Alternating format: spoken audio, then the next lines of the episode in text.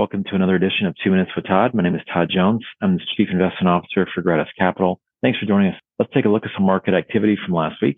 Last week was actually a bit of a respite compared to prior weeks. We actually had positive performance in risk assets. You can see on that first chart there, money markets were actually up about a percent on average. S&P 500, the large cap stock index in the U.S. was up 80 basis points. International stocks were up 56 basis points. Bond market was actually very flat, only up 25 basis points with some puts and takes there between short-term bonds versus long-term bonds. And the small cap index was down 35 basis points, really nothing to speak of. What was driving market activity from last week? Well, last week was the much anticipated start of the Jackson Hole Conference the Fed is putting on along with other global central bank leaders. And lots of discussion what occurred around, you know, what's the target rate for inflation long term? Should that be changed? Interest rate policy, things of that nature. Really, I think the takeaway from that was the press conference that Jay Powell gave, which is indicating that there's still maybe some work to be done on the interest rate side to kill inflation once and for all. And with the Fed uh, ever vigilant to potentially raise rates again sometime in September or October. So that kind of had the market a little on edge. All you, you really see it didn't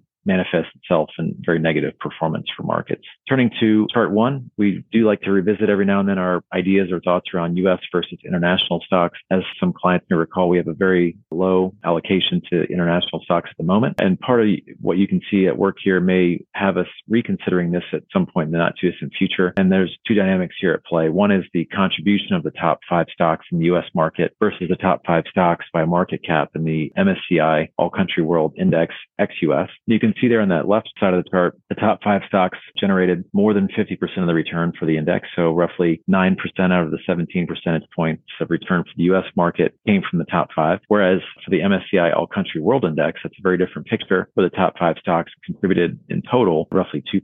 So very different dynamics at play. And part of the reason is because of the concentration issue we have here in US markets now, as seen on the right hand side of this chart, which shows the top five index weight of the holdings. You can see for the US markets, that gray line, we're over 21 or 22% weighting is what the top five stocks comprise in US markets. Whereas for international markets, ex-US, it's about 7%.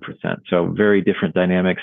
That's really changed here in a big way, starting basically in 2016, 2017. And I, th- I think our, our process here would be, you know, we do recognize when things get to very wide divergence levels to levels that we haven't seen in quite some time, that it just gives us pause and makes us reconsider what we're actually doing. I think our only takeaway is that we'd likely be looking to trim back U.S. technology focused companies or exposures in our portfolios, potentially looking to add to other assets to include international that haven't performed as well. Speaking of international, it's always useful to talk about what's going on within markets as well too, relating to emerging markets, because there was a BRICS meeting over the weekend where many finance ministers and heads of state from BRICS countries gathered together to discuss things like international trade among BRICS countries, those are Brazil, Russia, India, China, broad proxy for emerging markets, currency uh, situations, as well as potential alliances. Well, nothing really substantive came out of that meeting. I think noticeably absent was the Chinese premier because they're dealing with some domestic issues at the moment. But always useful to recognize, you know, where market cap is of emerging markets relative to developed. So you can see EM countries comprise only still about 20% of global market cap, 22 or 23% of intellectual property, but somewhere between 85 to 90% of global population. So as market cap and intellectual property shift upward over time, we'll certainly likely look at those dynamics to make adjustments on our end. But as you may recall right now, we have zero exposure to emerging markets. And will likely stay that way until political risks subside across some of the largest ones to include China, Russia, and Brazil. Thanks for your time today. We look forward to speaking to you again sometime soon. Take care. All price references and market forecasts correspond to the date of this recording. The information contained does not constitute research or recommendation from Gratus Capital to the listener.